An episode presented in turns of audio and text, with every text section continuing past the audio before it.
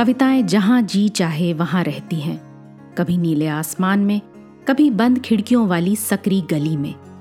कभी पंछियों के रंगीन परों पर उड़ती हैं कविताएँ तो कभी सड़क के पत्थरों के बीच यूँ ही उगाती हैं। कविता के अलग अलग रूपों को समर्पित है हमारी पॉडकास्ट श्रृंखला, प्रतिदिन एक कविता। कीजिए एक नई कविता के साथ अपने हर दिन की शुरुआत। आज की कविता है, नेमीचंद जैन की लिखी बारिश। कार्तिकेय खेतरपाल की आवाज़ में। बारिश सुबह हुई थी। जब फुहारों से नहाए थे पेड़, घर द्वार, बच्चे, लोगों के मन। और अब शाम को पश्चिम में रंगों का मेला भरा है। लाल और सुनहरे की कितनी रंगतें हैं। ऊदे सांवले बादलों को लपेटे। कमरे में उमस के बावजूद बाहर हवा में सरसराहट है, तरावट भरी। छतों पर बच्चे, नौजवान और अधेड़ भी पतंगे उड़ा रहे हैं। चारों तरफ़ किलकारियाँ, खिलखिलाहट भाग दौड़ पतंगे कटने या काटने की सनसनी है। तमाम परेशानियों, दुश्चिंताओं को मुँह चढ़ाती उत्तेजना है।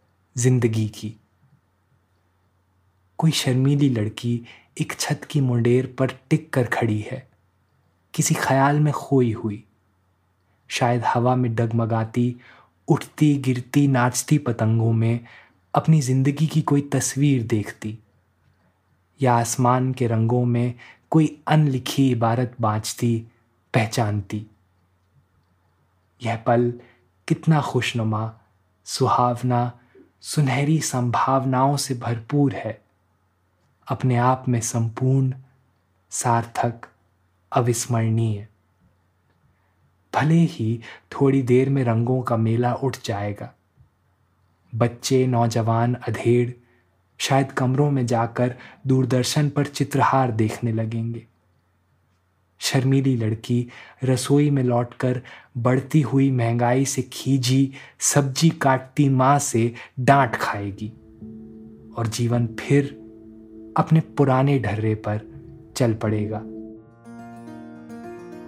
आज की कविता को आप पॉडकास्ट के शो नोट्स में पढ़ सकते हैं। आप जहाँ भी प्रतिदिन एक कविता सुन रहे हैं, वहाँ अपने कमेंट्स शेयर करना ना भूलें। अगर आप चाहते हैं कि नई धारा रेडियो की ये प्रस्तुति हर सुबह आपके व्हाट्सएप पर आ जाए तो हमें इस नंबर पर मैसेज भेजें। Seven four two eight seven seven five three seven six कल एक और कविता के साथ फिर मिलेंगे।